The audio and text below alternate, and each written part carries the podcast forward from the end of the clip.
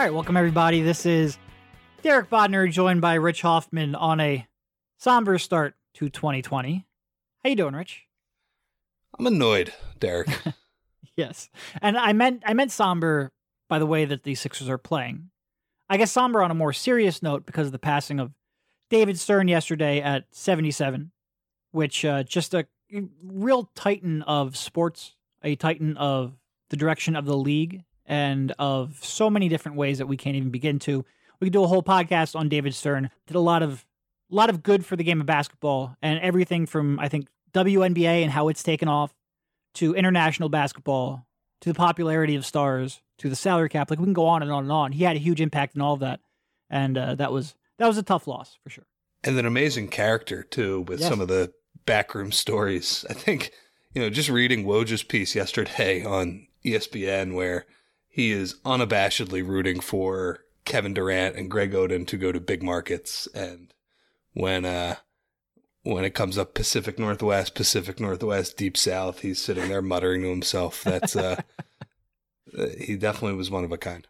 Yeah, there was, yeah, yeah, yes, he was. And there were, if you want, there will be better podcasts out there to tell you about David Stern. Rich and I had pretty limited interaction, so we would be mostly telling you. I met him at a lottery or two, but have no real stories to tell you. There are other people who can paint the character of David Stern better than we can. So we will move on to the basketball team, which we do spend a lot of time around, a lot of time thinking about and talking about. Your Philadelphia 76ers.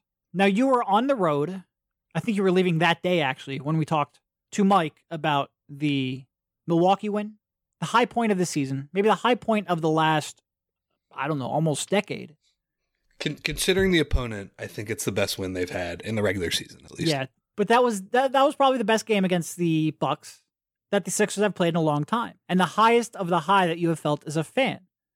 And then to follow it up with those three losses against Orlando, which this team just cannot beat for some reason, against the Heat, which up until the last 20 seconds could have been a, a real nice feel good win over a good opponent that's almost unbeatable at home, but then then the 20 seconds happened, and we'll have to talk about that and then just one of the worst performances you've seen in a long time from this team against the Pacers.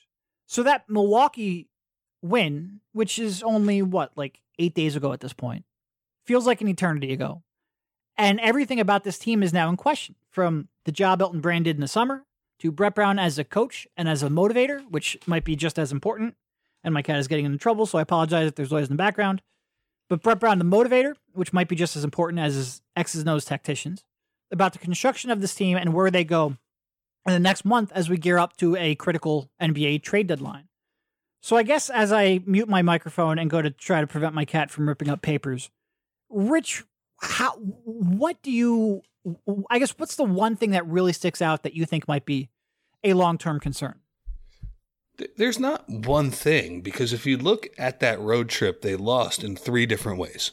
You mentioned it. Orlando, never play there again. They just can't score there. It's ridiculous. But to to come off a game in Milwaukee where your offense is humming at a super high level against the best defense in the league, and to just lay an egg, you, you just couldn't score. And Brett Brown after the game talked about how they didn't match Orlando's physicality on that end. Whatever the hell it was, you, you have to score at a decent level against them. And you know, Orlando's a bad offense. The Sixers defense was good enough to win that game and they just didn't score, and that that stunk. Then you get to Miami, and you know they, they didn't shoot the ball well for a lot of the game. I, I wasn't in love with their defensive intensity, but that's a tough game. That is the second half of a back to back. Miami had one too, but of, of course they were playing at home. In that same situation a month ago, the Sixers blew the doors off Miami. So they have a chance to win that game when Embiid hits the Jimmy Butler shot over Jimmy Butler. And they're up five with, uh, I, I don't know what, what it was. It was like a, a minute and a half left or something like that. And I think back to, uh, we're going to fast forward a couple days to Josh Richardson's comments about accountability. I don't think there's enough accountability in our locker room right now. Here's what I would say to Josh Richardson. Maybe that's right but you're one of the people I would hold accountable. There are a bunch of plays down the stretch of that game where it's ridiculous that the Sixers don't make one of them to close it out. There is A uh, Ben Simmons' defense on Jimmy Butler the entire game was fantastic. He could not score on Simmons one on one, and that's something to put away for a playoff series if these two teams meet. But Ben Simmons gets back cut. He falls asleep on the baseline, and Jimmy Butler gets a bucket with uh, less than two minutes in, in the game. That just can't happen. So that's one thing. Then they, uh, I, I forget what the next possession was, but hey, Josh Richardson, you want to hold people accountable? Hey, Goran Dragic, after a Derrick Jones missed three, you don't box out your buddy who tips it to Bam Adebayo for a dunk. If you secure that rebound, game's probably over. You win. So let's hold you accountable as well. Um, and then Joel Embiid. I mean, th- this team, whew, this team trying to get fouled at the end of games. I don't think there's a worse team in the league. I'm not sure there's ever been a worse team in the league with a point guard, their best ball handler, which we've talked about, does not want to get fouled. That screws things up. They have other players who are not great ball handlers, like Josh Richardson, like Tobias Harris. Tobias Harris goes up for a dunk to avoid getting fouled, puts the Sixers in a terrible spot when he back rims it. And then Joel Embiid, the, the best free throw shooter on your team is also your best player, but is also your worst decision maker at the end of games by a mile. He is Trey Burke wide open. And, you know, I, I get that he wants to get fouled. It, it, it reminds me of the Toronto game a few weeks ago. He said, you know, I just don't want to pass the ball there because I've made a lot of mistakes passing the ball. Well, Joe, when three guys are covering you and a good ball handler is wide open, you know, not too far from you across the floor, you should probably give it up. So then, so then they lose that game, and then the Indiana game is something totally different. And I would like to uh, to point this out. Yes, the Sixers have been good or, or better when Joel Embiid sits, but I think we can retire the when he sits we, we have a ch- we know that they'll be competitive because the last two times they've played, they have gotten their doors blown off. That was by Brooklyn and by Indiana, and they just didn't compete. And Al Horford is playing not well right now. Uh, either when Embiid is on the floor or off the floor, I'm seeing troubling signs there. So so basically, uh, that long-winded rant is a way of saying that there's a lot they have to fix. And it's not just one thing. It's not just effort. It's not just accountability. It's not just offensive execution. There's a lot. And and this team I'm sorry they're underachieving at this point. It, it's fair to it's fair to say that. It, I had a feeling it was going to be an up and down season. I did not know it was going to be up and down to this degree. Yeah. There there's up and down and then there is some nights where you just wonder whether this team has a chance to get out of the second round, and then some nights where you think, yeah, they should make the NBA Finals. And it's it's pretty regular that you can have both of those feelings. And you know, since December fourteenth, they are three and six. They have the their offense is struggling over that time. Uh, 107.9, that's the 19th ranked offense. Their defense is a 110 defensive rating, which is 21st. And they're still good defensively with the starters on the court. They're pretty average defensively, below average, bad defensively with starters on the court over that span as well. Josh Richardson and Al Horford have just been really bad since coming back from their injuries. But when Embiid sits defensively right now, they are they're they're they're they're disaster. Over the last nine games, they have a 109.5 defensive rating when Embiid is on on on the bench, and Al Horford for, they need to they need to change something up with his coverages. I yeah. am so sick of watching lobs go over his head for dunks. Yeah, and he's not contesting the floaters. He's he's in no man's land all the time. And there's you know Kyle O'Quinn. We, we, I mean we, we thought they had three viable centers, and and look, Al Horford is a very good player. Like he's in a very rough stretch right now, where he just he can't do much right on either end of the court. But we had just come off a late November, early December where he looked fantastic paired with Simmons offensively. And I still think there's that skill that skill set can mesh where they can give you something interesting on the offensive side when Embiid sits. The numbers they, for the year are still pretty good too. Yeah.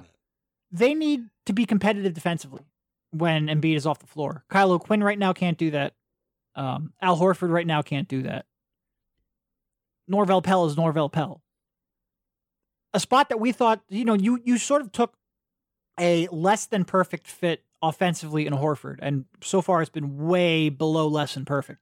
But you you were deal with a less than perfect fit offensively because you thought you know, during those 16 minutes that he would slide to the five, that you would be not only competitive, but you could actually push that lead. And lately, that has very much not. You know, they're negative seven net rating over the last seven or last nine games when Embiid sits. That's not getting it done. And so much of what you know, I guess what we were talking about in late November and early to mid December when they were going on that winning streak, when they had won, you know, what was it? I think it was 13 out of 16 or something thir- like that. Yeah, so 13 to 15, 13 to 16, something in that stretch. Well, yeah, but they're playing a lot at home against teams that are either not good or had extenuating circumstances. The the road back to back being what seemed like propped up a lot. And now they've hit a rough stretch of their schedule, a road heavy stretch, a stretch where they have some of those road back to backs. They have really come crashing back down. And they're sixth place in the Eastern Conference. I guess if you wanted to look at that in a positive light, there's a lot of ground between six and seven, so it shouldn't get much worse from here. But by the same token, this is a team that most people thought, myself included, 56, 57 wins, two seed in the Eastern Conference, chance to go to the NBA Finals, and they're just not playing like that right now. And I don't think, like you said, I don't think there's one easy solution on why that is the case. On a positive note, or at least a way to frame it, Al Horford has had stretches like these in the past couple years in Boston where in the middle of the season he has been a little bit of a funk. It's where the the average Al moniker came from, and as we've seen, sometimes against the Sixers in the uh, in the playoffs, he has come to play at, at a really high level. I do wonder if uh, if those injuries that he was dealing with are slowing him down a little bit. He will not tell you that. Nope. We ask every time, and every time he says he's fine. But uh, you know, he, he has not been good since they've come back. Come back, and you know, it's like you said. You you mentioned the defense when the Simmons Horford groups are playing. The the offense for the starters is just no bueno, man. It, it's just not good enough. And it, like you said, the two players who I would point to right away are Richardson and Horford, who are both coming off of longer injuries, and they're just not playing well. and, and some of it might be the zone defense they're facing, but but that's not all of it. And you know, I, think the, the, tough thing because I, in that ran I did mention those are three completely different losses. One game where they can't score, one game where they throw it away late, and another game where they just don't compete without Embiid. The the third game was especially discouraging though because after the first two, when you lose and and you have Embiid out, you would like to see more fight than that. And I think on a lot of nights, like like people say they need more defensive effort and, and they need to play harder. That that could be some of it. I don't think that's been the case for every game they've played. Like Orlando, I don't think that was the case. That was just bad offensive execution. That effort against Indiana was bad. pathetic. Yep. That was that was bad transition defense. You know Embiid's not playing. There were a couple games earlier this year they played without Embiid where yeah, maybe the defense wasn't good, but they were playing hard. Portland, Phoenix, which was a loss, they played hard in that game. They just yep. they got lit up by Devin Booker. It happens. Horford played great. Oh well, move on to the next one. That stunk, and uh, it, it's concerning to see that happen after you lose those two games. Like if you beat Miami, not to say you have an excuse to uh, to roll over in Indiana, but naturally you should be more up for that game to try and get off the schneid, and they just were not. Yeah, and that's the type of game, you know, a, a, a team can withstand a stretch where they lose, you know, six out of nine games. Uh, you can you can bounce back from this, play well, and this won't matter in a couple months. But that is the type of game that can sort of get in your head. And if they, they come back and they repeat that effort, and look, that's not the only time it's happened. Like Brooklyn was a similarly bad bad effort a couple weeks ago. Dallas was not, although that was a little more like they got frustrated by the zone, but that was not a great effort either. And if that repeats itself, that can get a little bit discouraging. Um, and I, you know, some of the comments that came out were a little more forceful than I think I was expecting. And you do worry a little bit. Like this is a team that just doesn't have a lot of shared history together, and and and it's always easier for a team that has been there, gone through these stretches before, and and come out and and made a deep playoff run or gone to the, the, the finals or won a championship to sort of come back as a group. And am I saying this team is fractured? No, not at all. But you do you want to see how they respond, and this is a, a, a weird, funky roster. You know, Brett Brown at one point said that didn't think he'd really be figuring things out offensively until Christmas. Well, we're we've come and gone, and things are not figured out. By the way, they're, they're still 10th in offense. I mean, the, the freaking defense, 20th over the past two weeks and cleaning the glass. Come Yeah. on, man. No, that's that's not. This is not a team that is. This is not going to a team that's going to win very many games by just coming out and blowing the doors off you offensively, where everything's clicking. The, Bucks, in some ways, was that game. That was a version of this team that could, you know, win a win a game. Not that game because they needed their defense to be top notch to win that game against that opponent. But some nights, like if you have that offensive performance that you had against the Bucks, you know, against the Magic, then you can have an off night defensively. But this is not a team that's going to have that offensive performance very often they're going to need their defense to be consistent. It can be tough at times for a team built this way. You know, like you're going to have off nights defensively, and there's just there's they have it's so little margin for error. It's and and the last two weeks have been a big error. It's and the worst part about them is that because of the that Bucks game, because of the two performances against Boston, you've seen the high level that they can play at. So you don't want to say something stupid. There, you know, I, I think there have been a lot of takes over the past week of Oh, there have They- been takes. Yep. they can't get out of the second round. They are going to play on the road in the first round. Which, by the way, if this keeps up, that's not a wrong take by any means. But but a lot of disqualifying type of takes. I don't want to say that because I know what they're capable of when they're locked in and playing at a high level. But my God, are they annoying to try to make sense of right now? And they look. I mean, even though a lot, I think a lot of people might sound stupid at the end of the year with some of those takes because I do still believe in this team's high ceiling. My God, does this team deserve those takes right now? Yes. You you cannot follow up that Christmas game with an 0 3 trip. It's just brutal. And also, by and, the and way, by the way, it's probably going to be 0 and 4 because this is a tough ass game they got coming up too. yeah, this game, Although knowing I- this team, they'll they'll come out and they'll win this game on the road against Houston. Who who fucking knows? yeah, I, I would think the hope for this game is just even if you don't win, get back on track and have some days of practice around that and come, you know, hopefully re- ready to get back on track when you're at home. But And forget about us and our takes. Like, come back and have a good performance so like the people in that locker room feel a little better about themselves too. Because of the comments you heard after Indiana make, uh, you know, it, it would be good to have a feel good uh, performance for them for sure. All right, let's take one quick break to talk about our sponsor, Calm.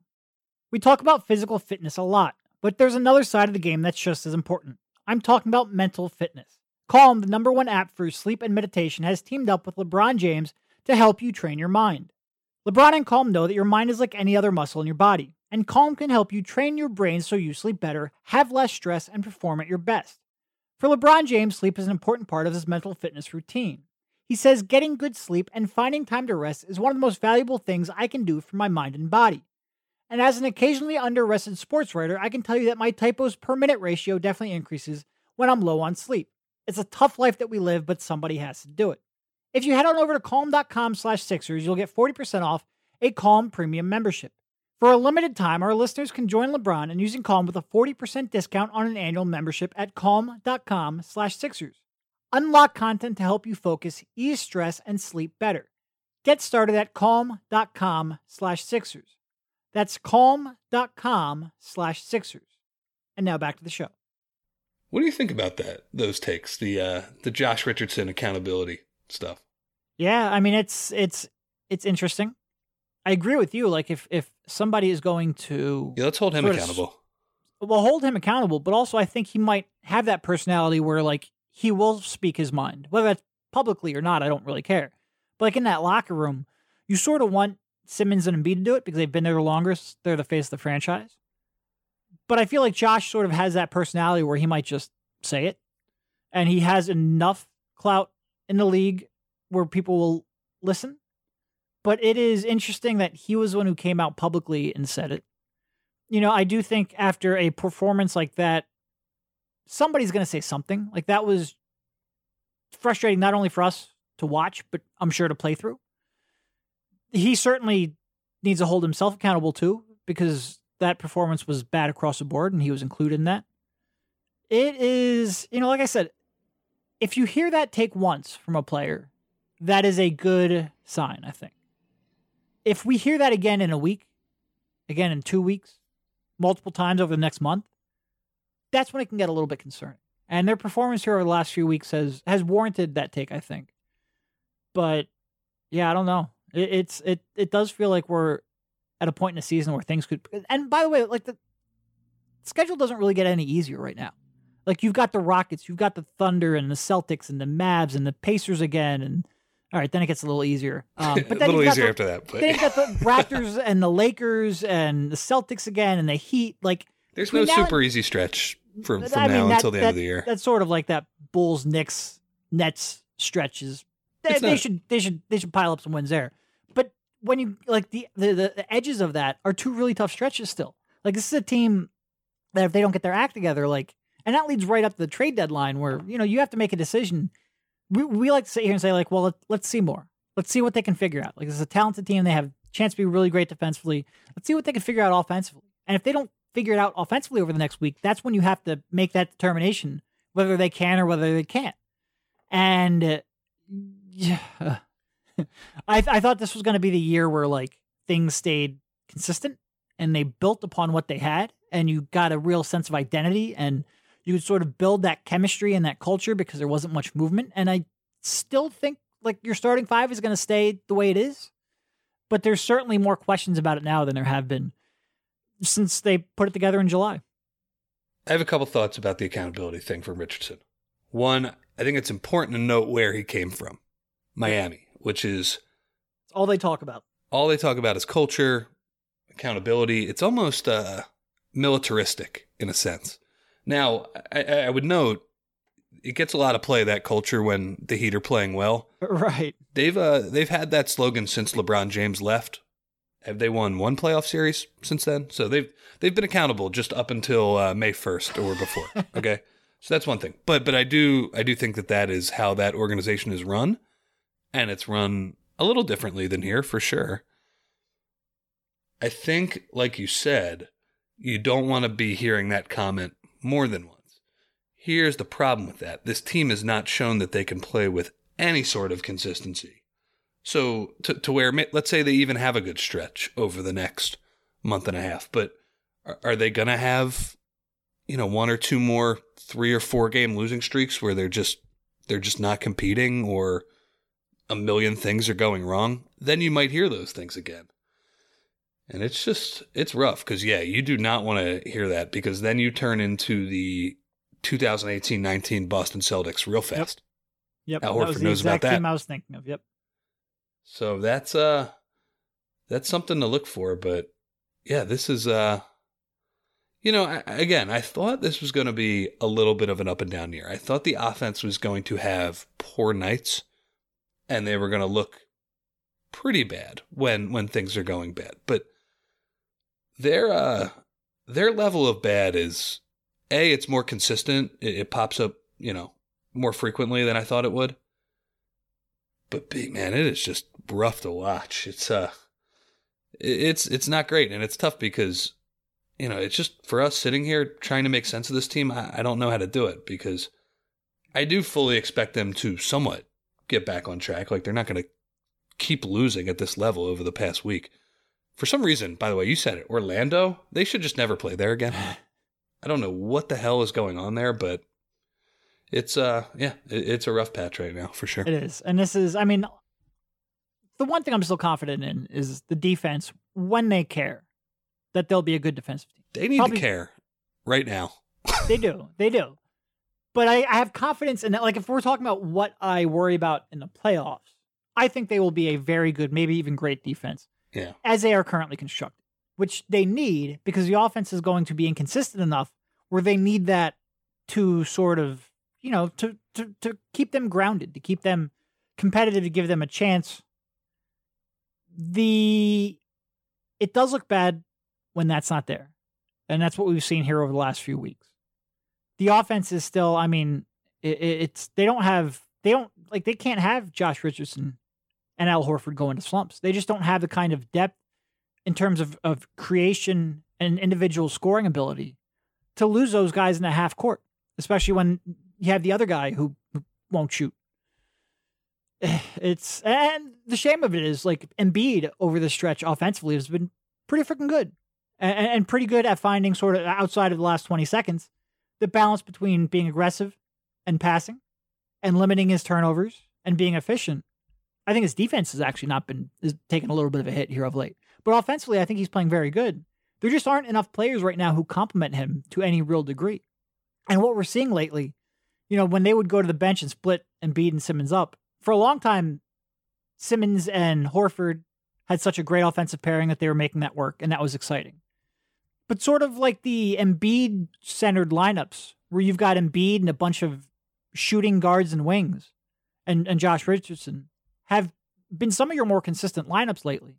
Yeah. And it does like when you've got Embiid going, it it this is where like having a starting five that actually complemented him even a little bit would be great. And you made that trade off so you can get a potentially elite defense. And when that defense is nowhere near elite, it's just it's been tough to watch. Really Yeah. freaking has. Tough times for Brett Brown too. Yeah. Yep. I I mean people it's like everything in sports. When you have a, a an opinion, you wait to see something that confirms it. And for me, I I looked at this roster at the beginning of the year and I said I it, they're going to struggle at times against really good defenses and that to me is where my focus is. That's where I think a lot of the offensive problems stem from is roster construction and a point guard who you hoped would, you know, It's uh, you know what though I will I don't say think it's been Ben a lot in terms of shooting lately. no no he's and he's had a couple of really strong games in that three and six stretch basically the three where he uh he was so good pushing the ball in transition and finding shooters. Part of that I think has also been the bench. Not been great. Mike Scott, you need to start playing better as well. Furky not not giving you the consistency that you're looking for. But yeah, I don't, you know, there have been some of the takes have been criticism of Ben Simmons' game, and it's, I, I think it's almost troubling to say that I don't think that's been the main driving factor of this. It's just that the uh, the starting lineup, I forget what my stat was, but I think it was over the seven or eight game stretch. Brown, throughout the first third of the season, was said, you know, we're, we're doing pretty good considering we can't get these five guys together. Well, you got those five guys together, and they They're like stunk. they stunk. point for- nine. Come Yeah. on, that's not good enough. Yep. it's not even close to good enough. Nope. And- with a with a defense that was like best in the league and offense that was right around worst. Yep.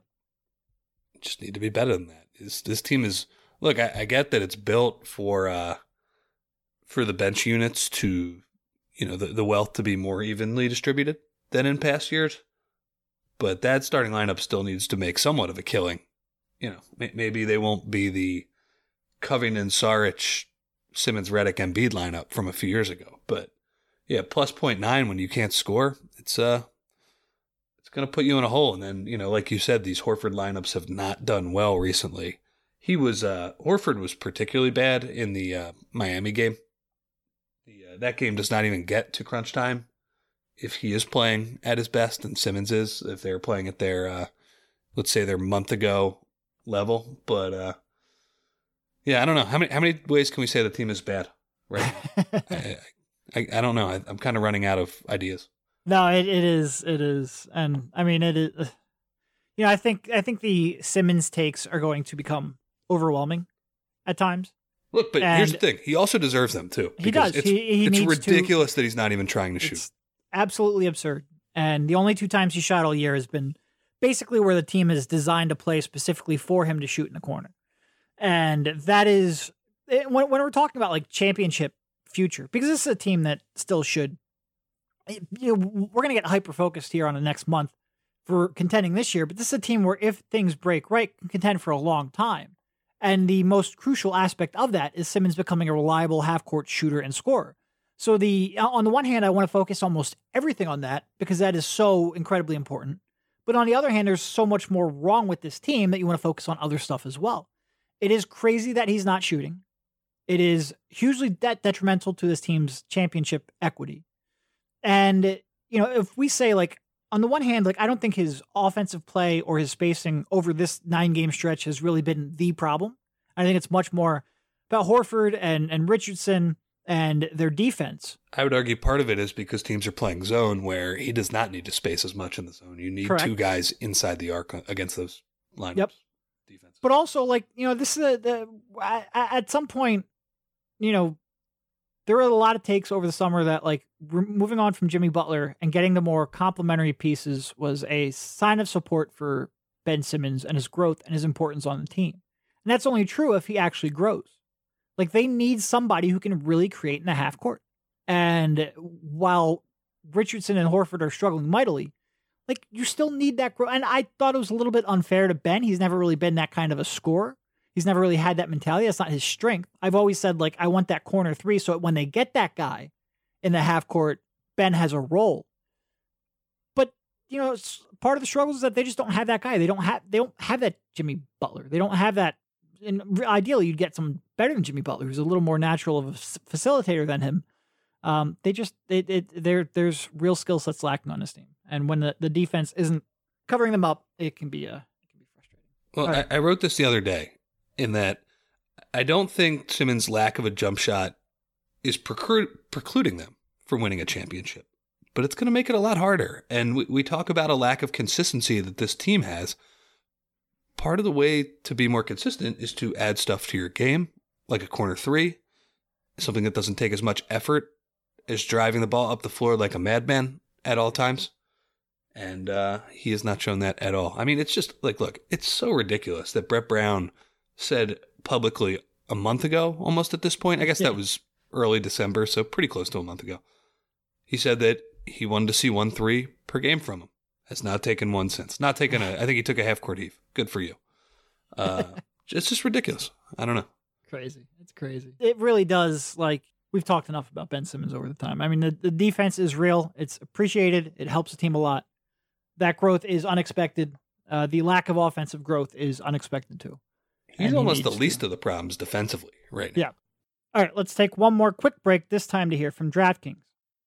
BCS season's in full swing, and we've got the championship game on January 13th. If that's not enough to get you excited, the playoff push is underway in the pros.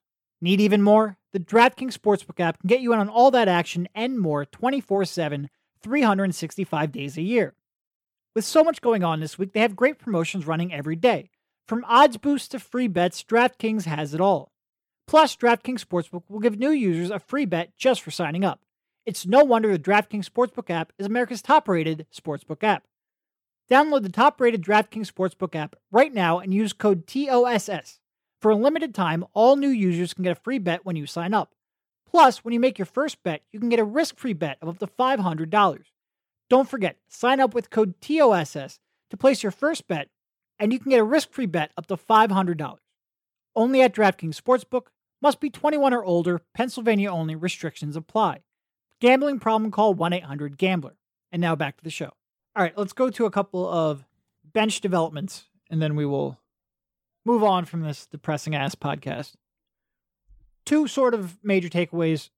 Furkan Korkmaz playing well and maybe becoming the consistent shooter that we all thought he would when we scouted him with Efes. And then Trey Burke moving into that backup point guard role. I guess your thoughts on those two developments and whether they are something that you think will stick around. Is Furky playing better? I guess he, he is. He was up until the last few games. Yeah, and then the last two games happened, which just seemed to be his career at this point. He is. uh I know over the last nine games, he's shooting forty four percent from three. Well, he, uh, he, had a couple monster games against Detroit and Milwaukee. So that, that's part of it.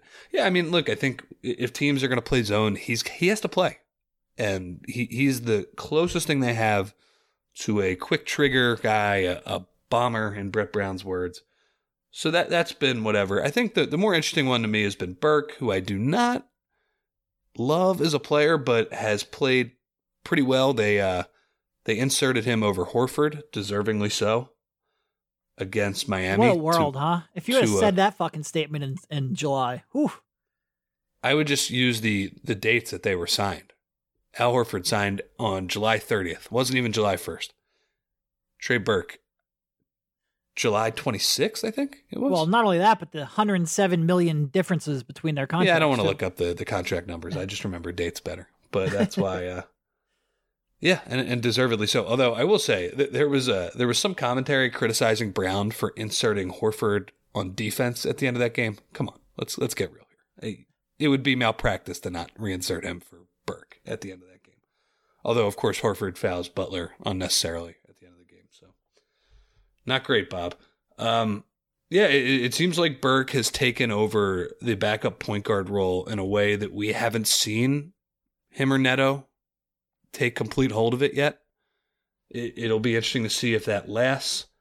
He, uh, look, they're not getting consistent play from from any of these guys, even Korkmaz. I mean, Mike Scott is he's pretty useless if he's not making shots, and he's been about a thirty three percent three point shooter for a month now. Yeah. Uh, no, Mike Scott has been he's been bad, and he's yeah. a real key part of this team. He's a real key part of the spacing around Embiid in those bench lineups, and they need him to to make shots to justify his minutes. And lately, he is not. And by James, lately, I mean really most of the season. Yeah. James Ennis is he's up and down. He uh he'll give you more consistent contributions than Scott in you know little things, whether it's the offensive rebounding He'll play hard defensively, although he does have the more than occasional brain fart on that end of the floor. But just to get a little more juice on offense with that uh, with that starting unit, and that's a uh, I think that's a commentary on where Brett thinks the starters are offensively at this point. Of course, you know Burke played against Indiana. I don't have the stats in front of me, but he did not play well in the first half of that game, and no. some of that is look. I mean, he's a he's a score first guard, and sometimes those shots are just not going to go in. And then if those shots aren't going in, he is the the shorter version of Mike Scott, where he's not giving you a ton.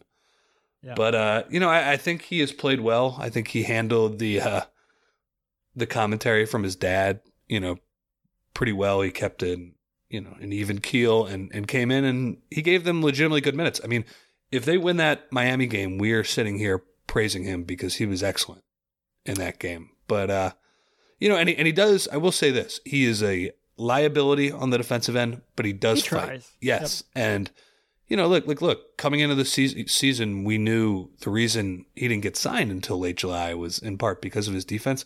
So I, I think he does deserve some kudos on that end of the floor because he does give a, a lot of effort in you know picking up guys full court and trying to make it as tough as possible. You know, for someone his size can do it. So yeah, I've uh, I, you know, I'm not the biggest Trey Burke fan in the world, but the offense has been better when he has played, albeit in a small sample. He, uh, I think he definitely deserves the backup point guard minutes right now. Yeah, I mean there there are two types of bad defenders. There's the bad effort defenders, which will just drive you up a wall, and then there are the overmatched defenders, who, you know, look. Bottom line is he's he's a really bad defender who's going to be picked apart and attacked on the defensive side of the court. But he's less frustrating to watch at times because he is at least giving you that effort. And I've been impressed with that effort. You know, I, I give him kudos for buying in. Earlier in his career, I don't think he necessarily did that. The end result is he's still not a good enough defensive player. And when he's, you know, if he goes through a slump here where he's dominating the ball and getting them out of their offense and, and, and missing shots, that will become doubly frustrating but he's he's been in terms of their problems, he's been pretty low of late. Um, yeah, Mike Scott. I mean, twenty nine percent from the field, twenty one percent from three over the last five games.